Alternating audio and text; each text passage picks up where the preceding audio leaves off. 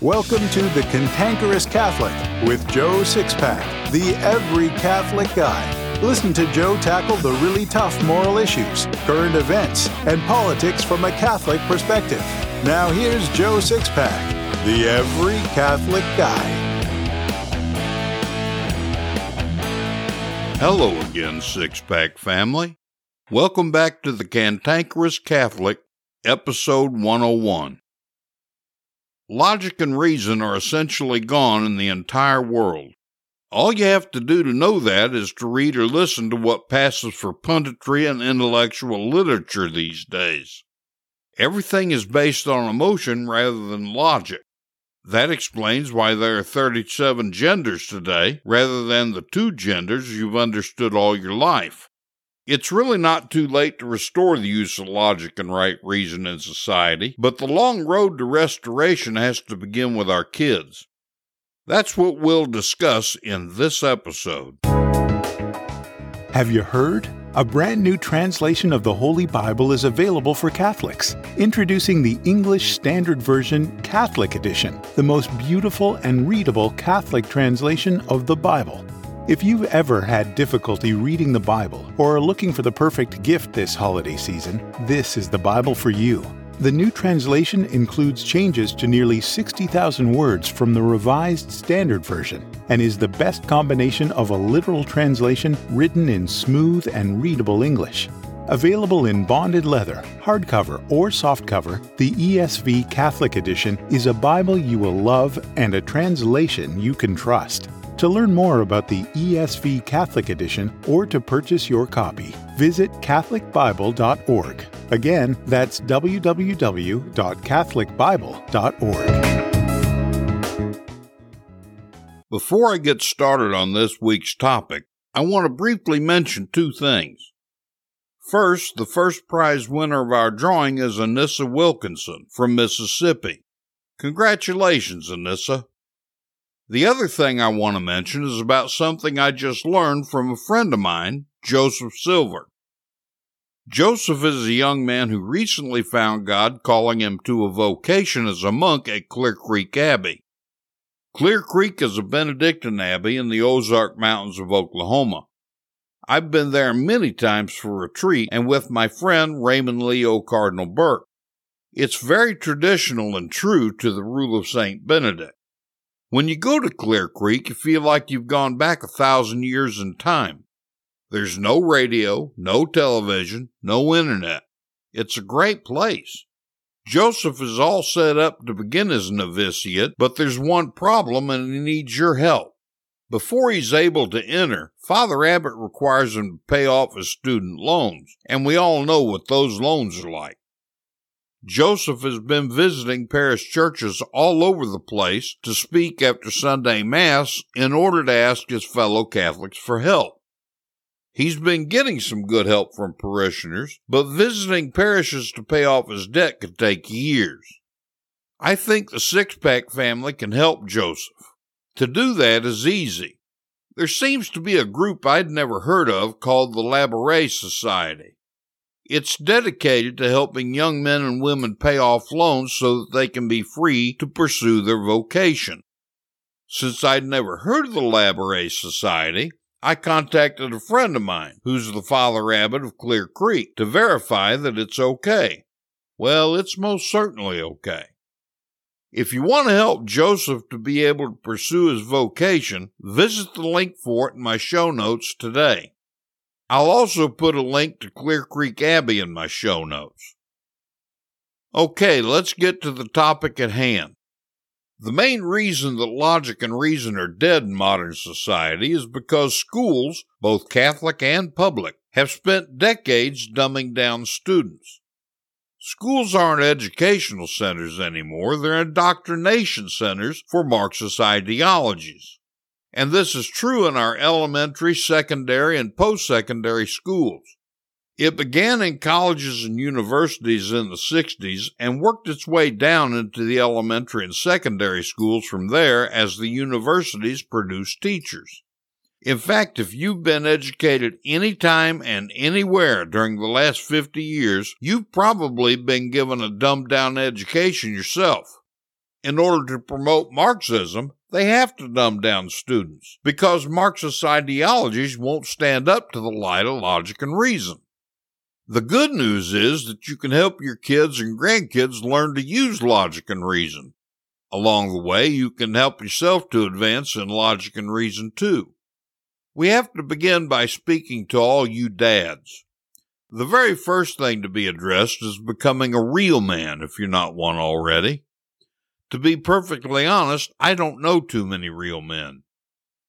Oh, I know lots of guys who can be macho and sound rough, but those aren't real men. They're very insecure in their manhood, and that insecurity comes out as machismo. On the opposite end of the spectrum are guys who've pretty much been emasculated by the radical feminist agenda that's been so prevalent for decades. They appear oh so sensitive and just a little bit girly. Those certainly aren't real men. You know the sort. The guy who's always walked all over by other people who don't respect him, and he seems to think he's still a 10 year old because he wears short pants in public. A real man is the sort of guy who always puts his priority on his family. He understands that it's his responsibility to be the provider and protector of his family, and that his wife has no role whatsoever in that responsibility. He understands that his family always comes first, second only to his relationship with God Almighty. He sees his wife for the great gift of God that she is. He places her on a pedestal, so to speak. He knows and understands that she's the glue that holds the family together because she has that all important maternal instinct given to her by God for that purpose. He recognizes that her maternal instinct makes her perfectly suited for taking care of her hearth and home, which includes caring for the children God has blessed him with.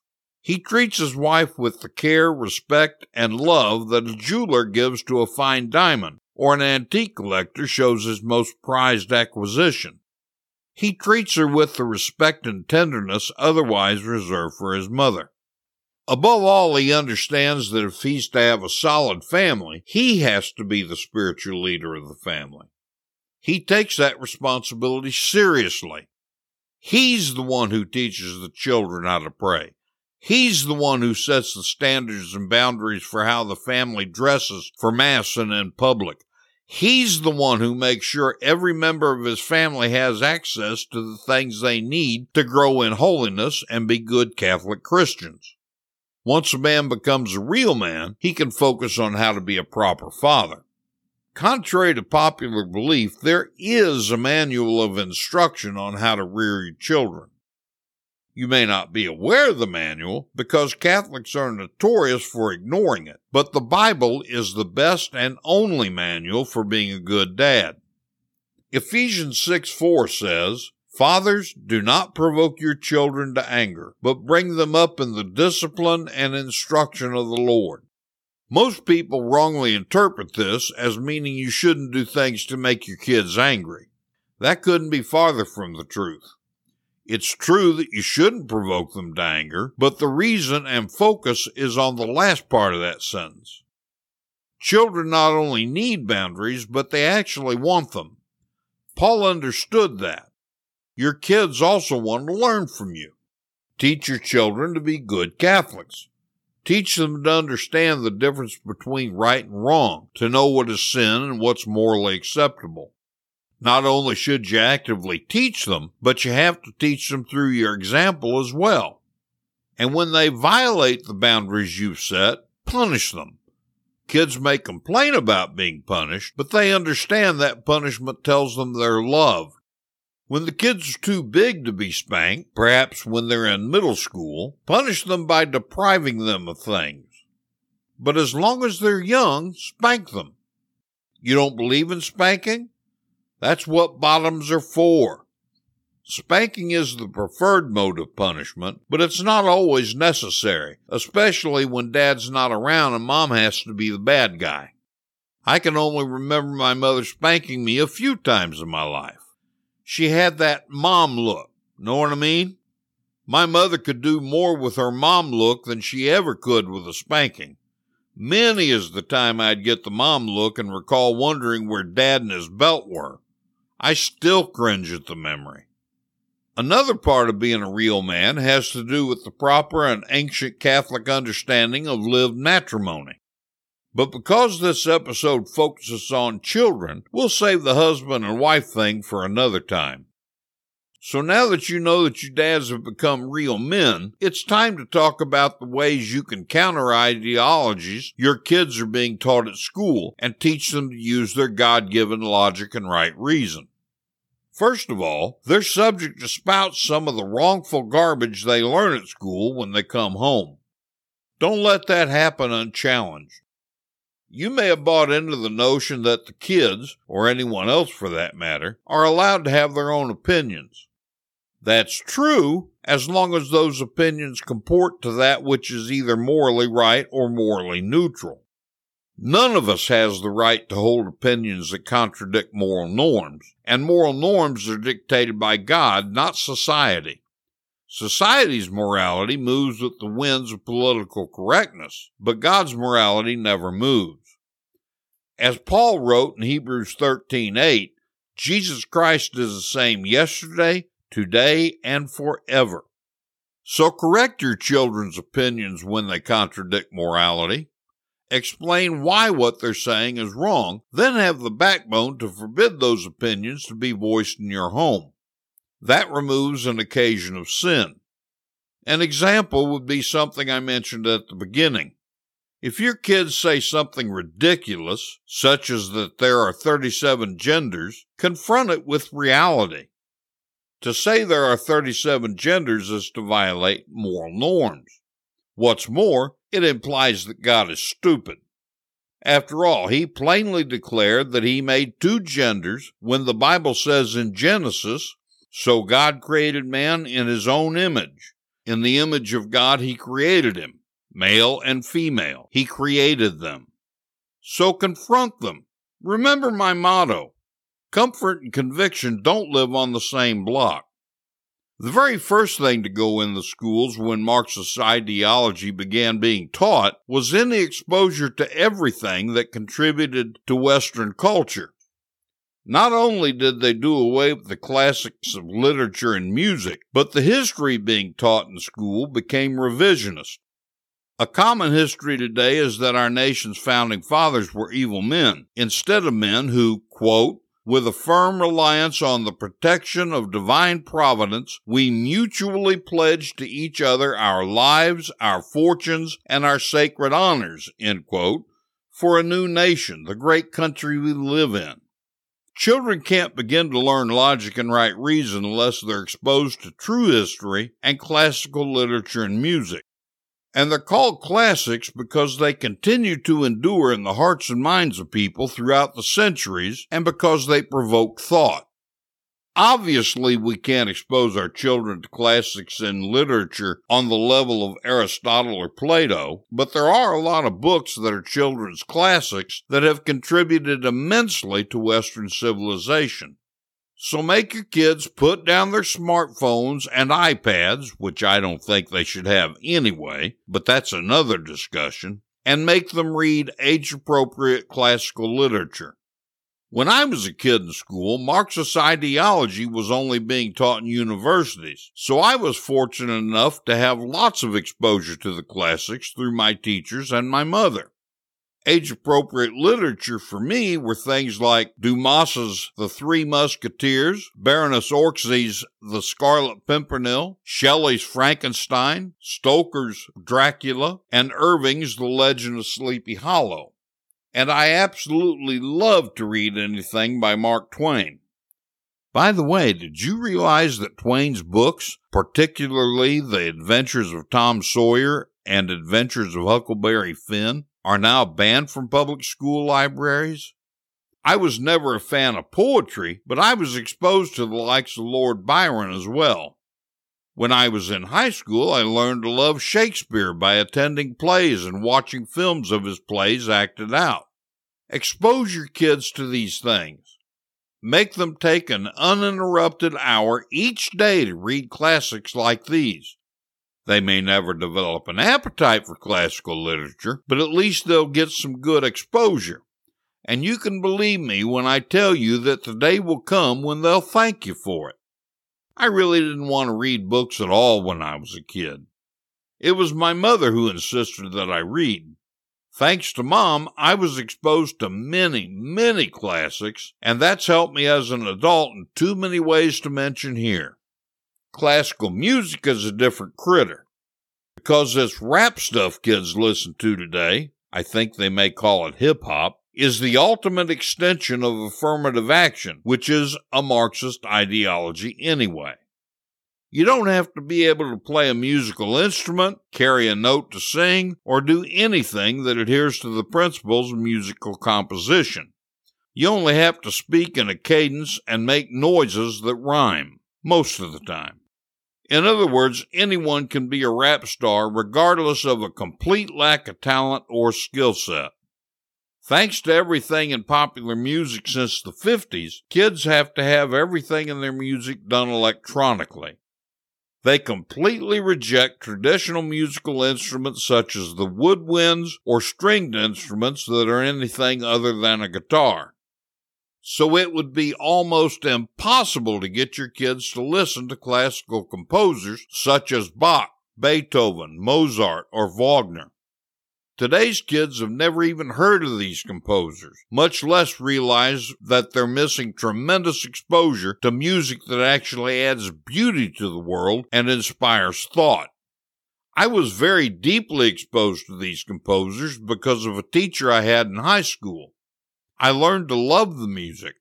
I was still a fan of rock and roll and never listened to the classics regularly, but I've listened to them with occasional frequency since my first exposure. I still do. Actually, there's a way to get your kids to listen to the classical composers and enjoy them. Over the last 50 years, there have been composers and musicians who have an appreciation for both the classical works and electronic instrumentation. They've taken such classics as Beethoven's Fifth Symphony and Rimsky-Korsakov's Flight of the Bumblebee and recorded them with the use of electronic instrumentation, such as the synthesizer and guitars. Many of these artists and their works have been on the popular music charts over the years. I've found that exposing kids, and oftentimes adults, to these recorded works causes them to gain an appreciation for the classical composers.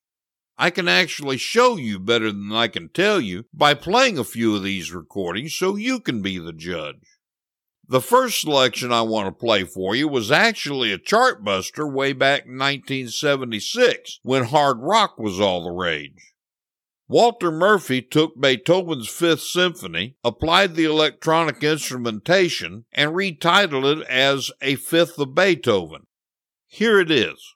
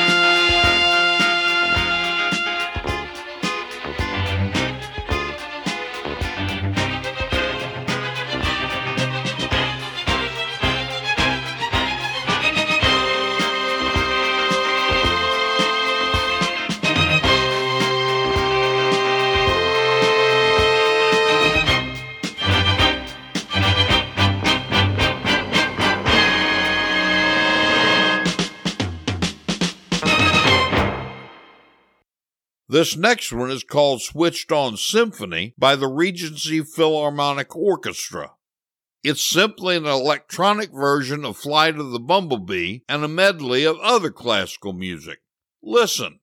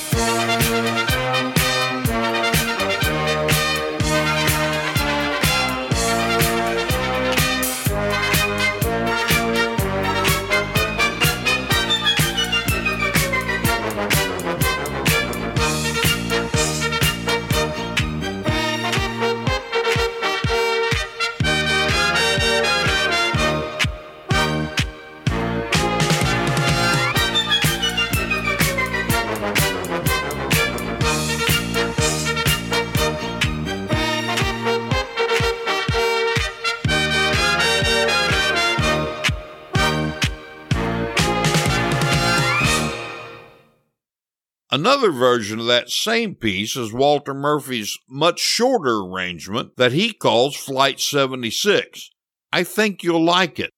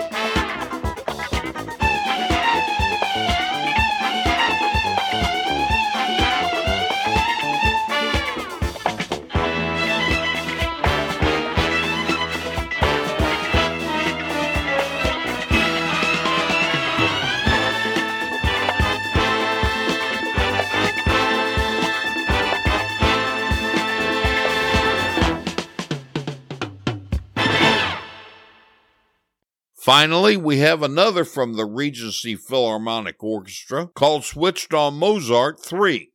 It's actually Mozart's Serenade from Sonata number 13. Here it is.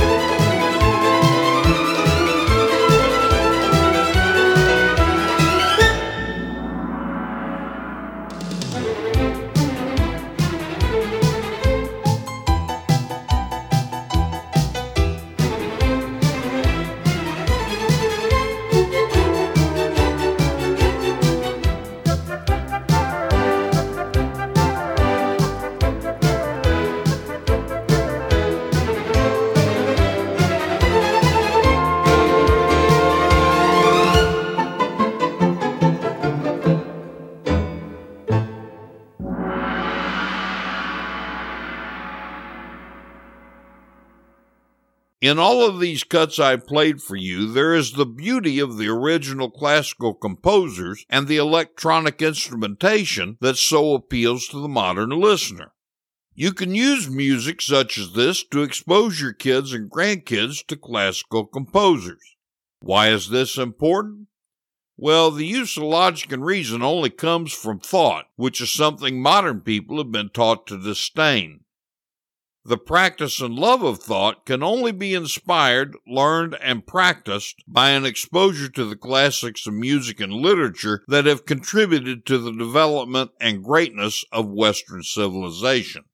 I sincerely hope that you'll take my advice in exposing your kids to these classical greats for their own benefit and the restoration of our culture and society. I think you'll find this will help you too.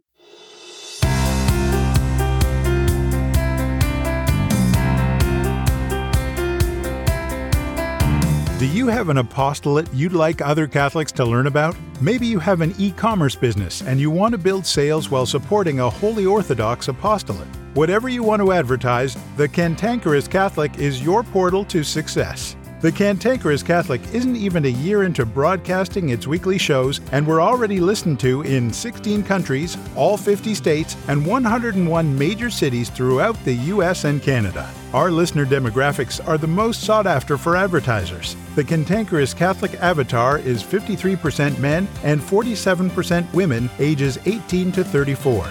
The show's average growth rate through 2019 was 24% per week, and our listeners are Orthodox Catholics who reject heterodox Catholic positions and political correctness. Relative to other podcasts and online advertising, our rates are extremely cost effective and inexpensive. You can advertise in each show's show notes, in the recorded episode itself, our weekly newsletter that announces each new episode, all of these media together, or in any combination.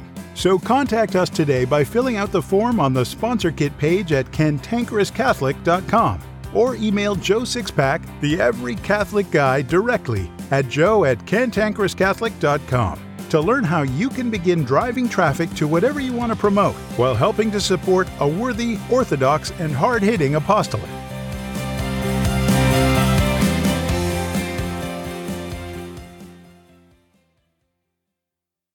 Joe Sixpack, the every Catholic guy, wants to make sure you're informed about all the Catholic news you need to know.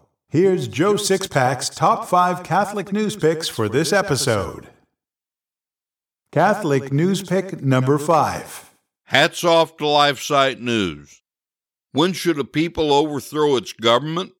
The Declaration of Independence says Whenever any form of government becomes destructive of these ends, it is the right of the people to alter or abolish it. Where is the line? Is civil war inevitable, as 71% of American people believe? You can read the whole story by clicking the link in my show notes.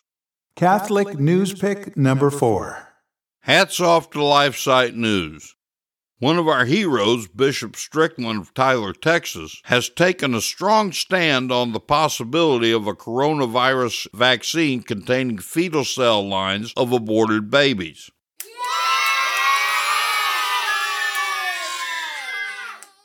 You can read the whole story by clicking the link in my show notes. Catholic News Pick number three. Hats off to National Catholic Register. Despite Pope Francis' warnings, the leaders of the Church in Germany have refused to back down on their promotion of intercommunion or to change the course of their much criticized synodal path. We're watching you. You can read the whole story by clicking the link in my show notes. Catholic News Pick number two. Hats off to Stripes. President Donald Trump has fired his biggest broadside yet this week against a federal bureaucracy he has moved to remake with an executive order that would remove job security from an estimated tens of thousands of civil servants. That's awesome, dude! You can read the whole story by clicking the link in my show notes. Catholic, Catholic News Pick number one. Hats off to the Daily Signal. Voters in California rejected an attempt to reinstate racial preferences for government and public institutions. Back in 1996, Californians voted to abolish affirmative action. Amazing! You can read the whole story by clicking the link in my show notes.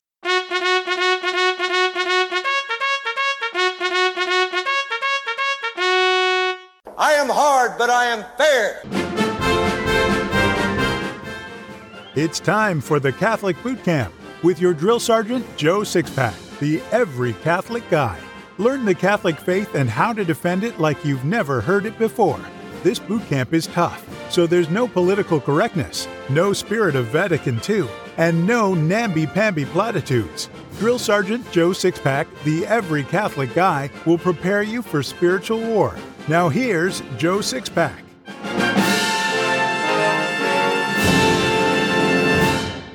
In the days of the Dutch masters of art, there was a noted painter who'd wasted his youth in wickedness and depravity.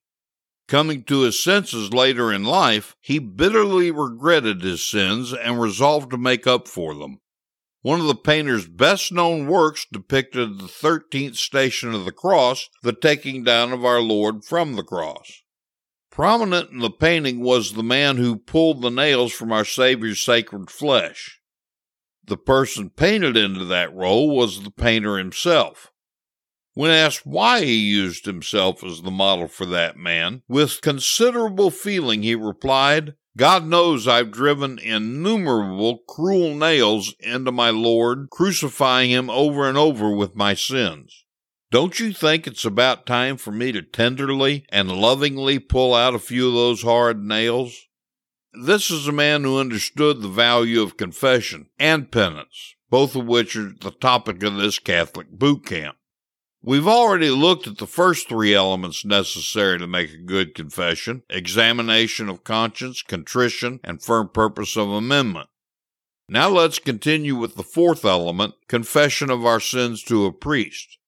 Confession is the actual telling of our sins to a priest. This is the only way he can absolve our sins because he has no way of knowing what to absolve without first hearing them.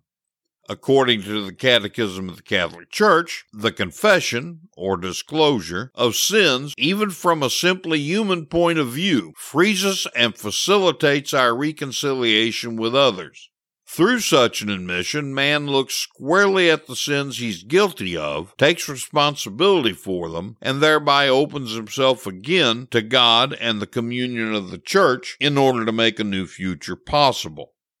When I'm teaching non Catholics interested in joining the church, this is ordinarily where I begin to teach them the proper form and sequence for the actual act of confessing in the confessional. But we lack the time here, and I don't want to insult you who have gone to confession since childhood, even if irregularly. Believe me, there are plenty of sources around to help you learn this, and your confessor would be most happy to help you learn the proper way to go to confession. For those of you who want it, I give the proper sequence in full in my book, Secrets of the Catholic Faith. We must confess every mortal sin when we go to confession. Again, the Catechism of the Catholic Church says, without being strictly necessary, confession of everyday faults, venial sins, is nevertheless strongly recommended by the Church. Indeed, the regular confession of our sins helps us to form our conscience, fight against evil tendencies, let ourselves be healed by Christ, and progress in the life of the Spirit. The Church requires us to go to confession at least once a year during the Easter time. She suggests that we go at least once a month, but tells us the best thing for the benefit of our soul is to go every week even if the matter for our confessions consists only of venial sins. We receive a penance to make at least some satisfaction for our sins, thus decreasing the punishment we deserve for those sins. The sacrament of penance always removes all the eternal punishment in hell that's deserved by mortal sin, but it doesn't necessarily remove all the temporal punishment. The debt of temporal punishment can only be satisfied in purgatory or on earth. Since there is no merit in purgatory, and since purgatory isn't a very pleasant place, we're far and away better off to satisfy the debt we owe God in this life. The means of satisfying this debt, which also contributes to our own sanctification, are voluntary acts of penance, devout participation in the Mass, prayer, fasting, almsgiving, earning indulgences, performing the spiritual and temporal works of mercy, and patiently accepting the trials and sufferings God chooses to permit in our lives. Since we mentioned indulgences, let's talk about them for a moment, especially since so few people even know what they are anymore.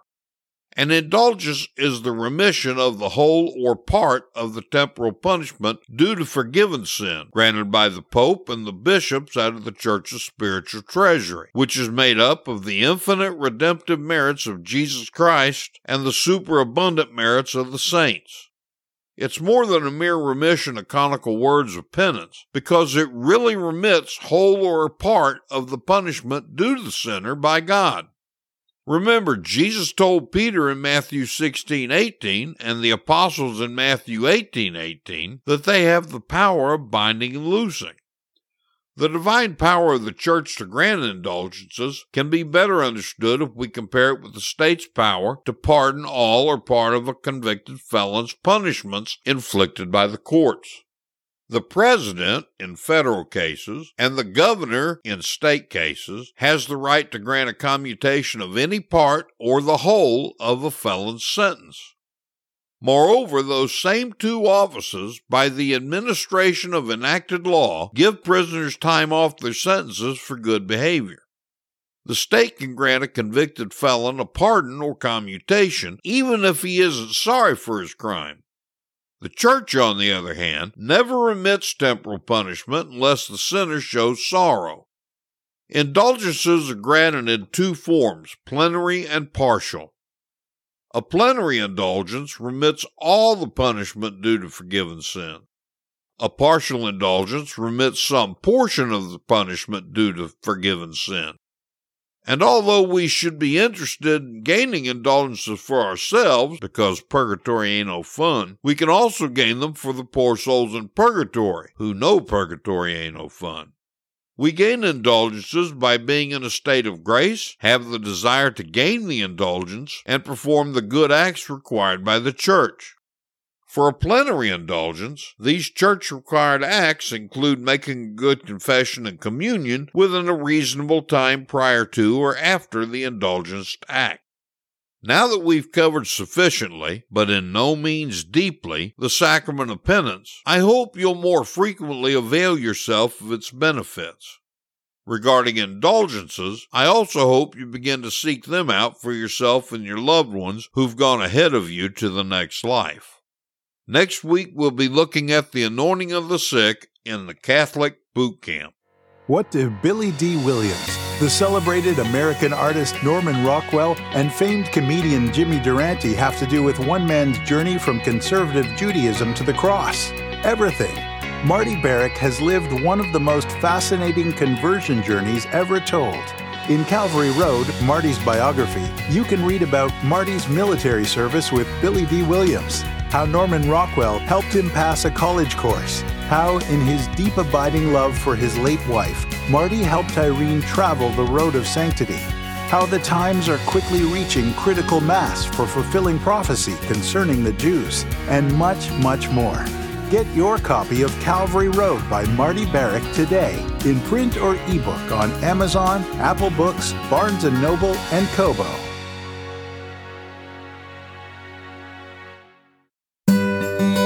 Catholic Church is 2,000 years old. A lot of wisdom is gained over two millennia. Each week we'll share some of that wisdom with a Catholic quote. So here's this week's Catholic quote. This week's Catholic quote is by St. Anthony of Padua. St. Anthony wrote, Earthly riches are like the reed. Its roots are sunk in the swamp, and its exterior is fair to behold, but inside it is hollow. If a man leans on such a reed, it will snap off and pierce his soul. I believe a really great way to teach the faith is through stories, parables, and anecdotes. So here's today's story. Saint Marina, who lived in the third century, was the daughter of a pagan priest who disowned her when she became a Christian. The governor of Antioch made advances to her, and when she rejected him, he denounced her in his own court. There she told him she'd forever be faithful to Jesus Christ. The enraged governor exclaimed, How stupid to worship a man as if he were a god, above all, a man who came to such a disgraceful end. Why do you always bring up his crucifixion and never speak of his resurrection? answered Marina. His death shows that he was a man, yes, but his resurrection shows him to indeed be a god. The governor condemned her to the stake. When the flames left her unharmed, she was beheaded. The resurrection is the great proof that Jesus is God. As a man, he died on the cross, but as God, he could rise from the dead. Our whole faith rests on the divinity of Jesus. For this truth, St. Marina rejected the honors of the world and laid down her life for Christ, because she knew that, like him, she'd rise again because of her faith in his glorious resurrection. Every Catholic needs to be listening to the Cantankerous Catholic, because this show will help you to learn to navigate through these tumultuous times, as well as learn, understand, and live our Catholic faith better. You can help other Catholics find the Cantankerous Catholic much easier by leaving a review of this show at Apple Podcasts, Stitcher, Spotify, Google Podcasts, or wherever you get your podcasts. Reviews cause the podcasting platforms to show the Cantankerous Catholic more often, and I thank you in advance for leaving a review. This has been The Cantankerous Catholic with Joe Sixpack, the Every Catholic Guy. Thanks for subscribing, and be sure to visit cantankerouscatholic.com to get your free copy of Joe's popular book, The Best of What We Believe Why We Believe It.